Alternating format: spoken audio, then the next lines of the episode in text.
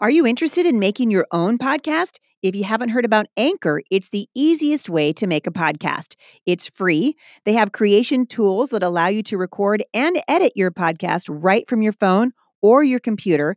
Anchor will then distribute your podcast for you so it can be heard on Spotify, Apple Podcast, and many more. You guys can make money from your podcast with no minimum listenership. It's everything you need to make a podcast in one place. And in fact, I'm using Anchor and I love it. If you're interested, download the free Anchor app or go to anchor.fm to get started. Hey, everybody, this is Heidi St. John. Welcome to the Busy Mom Podcast. Happy Wednesday, everybody. This has been a crazy week. Today is Wednesday, January 10th. I'm going to be going over a little bit of this week's Bible study from Mom Strong International. So if you are subscribed to the Mom Strong International Bible study, this is a great time for you to grab your notes and sort of uh, follow along with me. I'm just going to do a little section of it. And for the rest of you, if you're not familiar with Mom Strong International, stick around. I think you're going to be encouraged.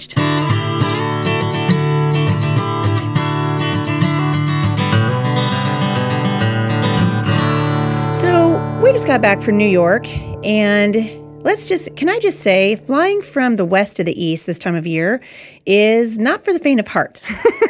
We got we just happened to uh, head out during the uh, famous bomb cyclone and then there was the uh, water main break at uh, JFK International Airport, in which the uh, the airport flooded, the terminal, Terminal 4 flooded, and people's luggage was literally sitting in water. So craziness. Our flights were canceled four times and delayed several times. We spent hours sitting on the tarmac just waiting for a plane to find a gate.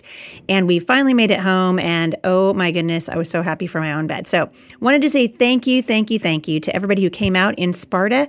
We saw the Lord Do amazing things there. And I know that because of uh, the Mailbox Monday questions that I keep getting in my inbox, you guys are very acutely aware of the battle that we are in for the hearts and minds of our children, the battle that is being waged in spiritual places that the apostle paul talks about so um, poignantly in ephesians 6 and that battle is raging around us so from now on on wednesday so i'm i'm gonna i'm gonna switch uh, my game up a little bit here at the podcast.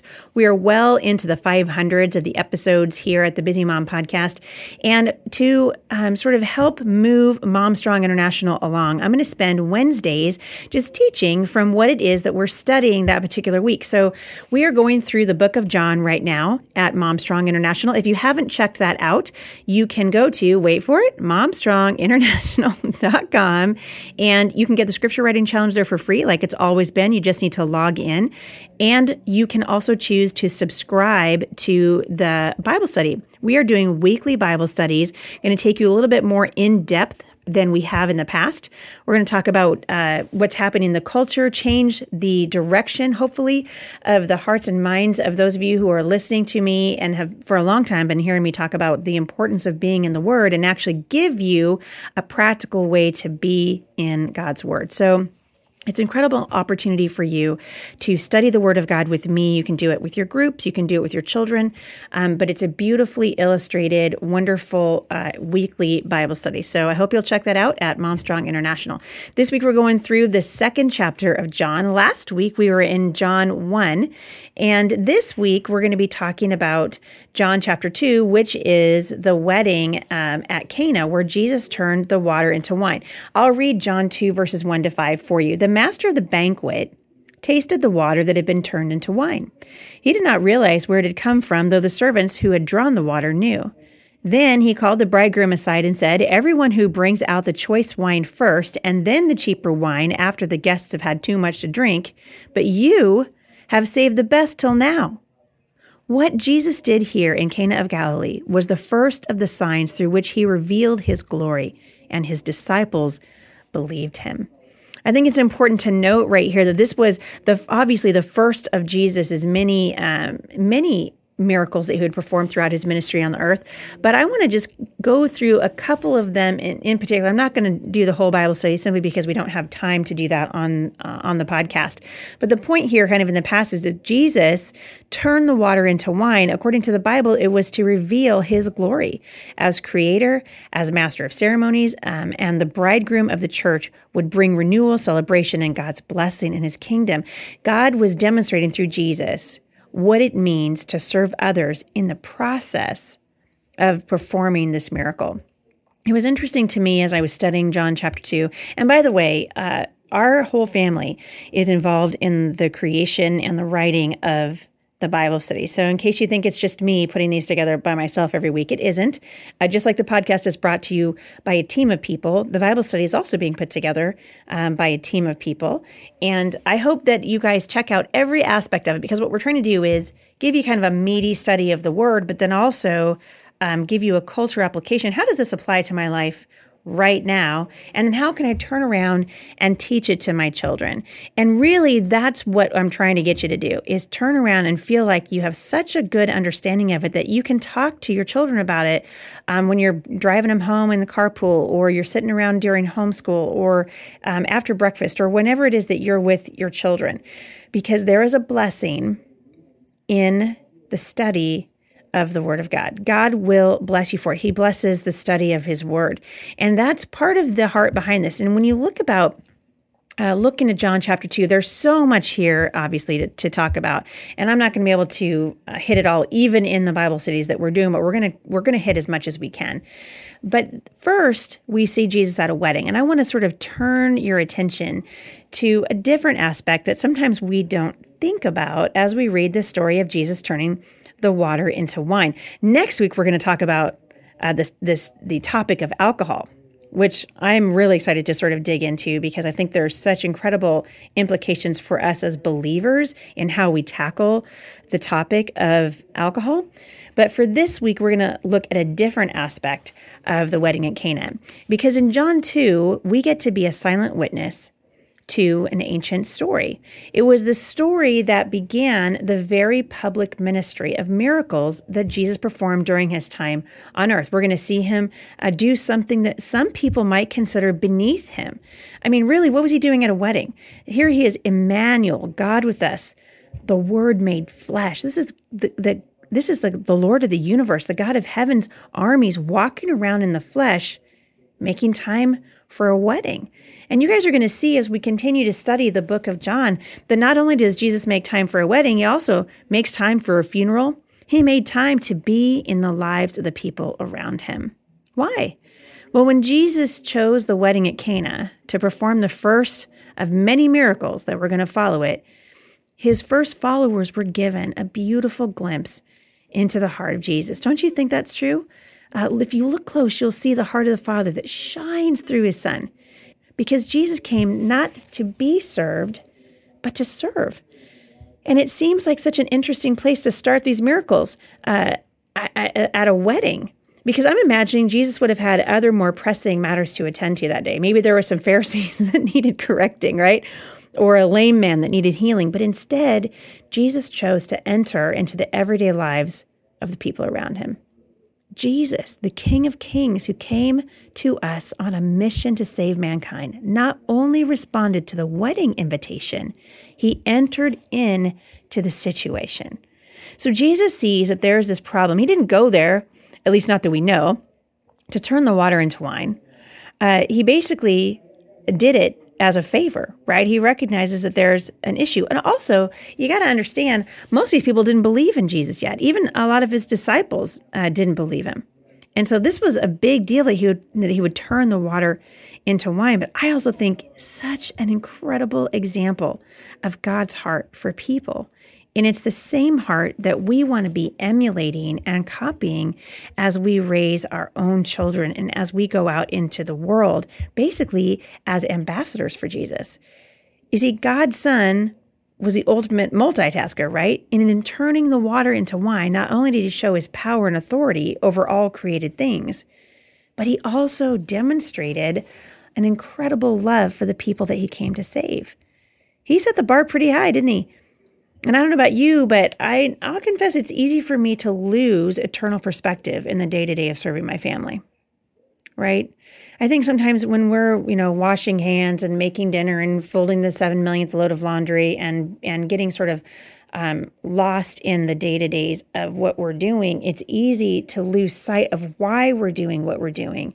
And Jesus didn't have to do what he did I mean, one could argue we have to make lunch and dinner for our kids, right? Why do they want dinner every single day? I'm a big fan of Cheerios for dinner, by the way. But you see, God's Son was setting the bar really high in saying, This is important to me. And as a mother, we get to choose to participate with Him daily when we serve our family. And Jesus' example is kind of spurring me on as a mother. Because when I'm carrying jars of water, like they were doing at the wedding, or washing little hands and feet, preparing meals, or educating, correcting. I'm the chauffeur and the judge and sometimes the jury. what I'm really saying is, Lord, I want to serve like you do. I want to love people like you do. And there's even more because in the process of serving others, something else is happening. God is doing something else in us as we learn to live like Jesus did. What we do in the process is we learn to have the heart of Jesus. And you don't need to turn water into wine to enter into the everyday lives of the people that God puts in your life to experience the transforming power of servanthood. And the way that we serve and enter into the lives of others says a lot about the value that we place on other people. It says a lot about how we model after the Savior. You see, our role is simply to listen for the Holy Spirit. We listen for instruction and then we simply do what he asks us. So, I guess with that in mind, I'm going to ask you what is it that the Lord is putting in front of you? Sometimes there are things that we don't necessarily want to do. You could make a pretty good case for Jesus maybe not wanting uh, to turn the water into wine. Maybe he had other, my hunch is he had other things he was thinking about, other things that are more important. But he stopped what he was doing and he entered into the lives, into, into the ordinary lives of the people that God had put around him. And in so doing, he was saying, I care about you. I care about you. And ultimately, we are called to serve other people to do one thing, and that's to point other people back to Jesus. It's so easy, isn't it? To just say, you know what, I've got other things to do. I'm too busy. We do that with our Bible reading. I was talking about that at Momstrong uh, in New Jersey this last weekend. It's so easy for me to say, you know what, I've got too many things to do to read the Bible today. I got this. I don't need to do it. And then when we fail to do that, we fail to um, take the time to sort of get our own gas tank refilled to get out into the world to serve the way God would want us to serve. We sort of start out our day running on empty, oftentimes. And every time you serve your family or another person in the name of Jesus, God's heart is seen through you just like it was seen through the Lord that day at the wedding because serving others is just the beginning of God's miraculous work in those of us who have been reborn. And so when you think about your children or you think about the the the circumstances of your life right now, ask yourself this question. Am I taking advantage of every opportunity that God gives me? Am I so in tune with his spirit? Because Jesus did what God told him to do, right? The Bible records that Jesus said, I only do what my father tells me to do. And that is the same attitude that we want to have with our children, with those people that God puts in our circle of influence. Every single one of you listening to this today has a particular um, influence. God has given you influence. And we talk about this all the time the importance of that influence, what it means to wield that influence in a way that brings people to the Lord, that motivates them to want to serve other people, that motivates them to want to know, hey, what is it about that woman that is so attractive? Well, it's Jesus in, it's Jesus in you. It's the Lord in you. We're not trying to draw attention to ourselves. We're trying to say, "Hey, check out this person that I've come to know. This this God made flesh. Jesus is his name. My grandmother used to say, "Have you met my Jesus?" Let me tell you about my Jesus. She was serving others from the mo- moment she got up in the morning till when she went to bed at night. And I was privileged to spend uh, the early part of my life watching her do that. She set the bar.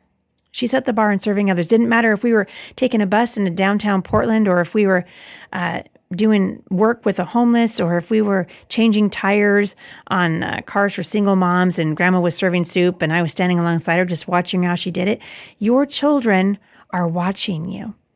And your life is saying who you believe and who you serve. So I hope you guys will be encouraged to be in the Word today to uh, serve other people the way that Jesus did. In the same way, some of you have heard me say on this podcast, Lord, you know, break my heart for what breaks yours. Make me care about the things that you care about. We also want to say, Lord, help me serve like you did.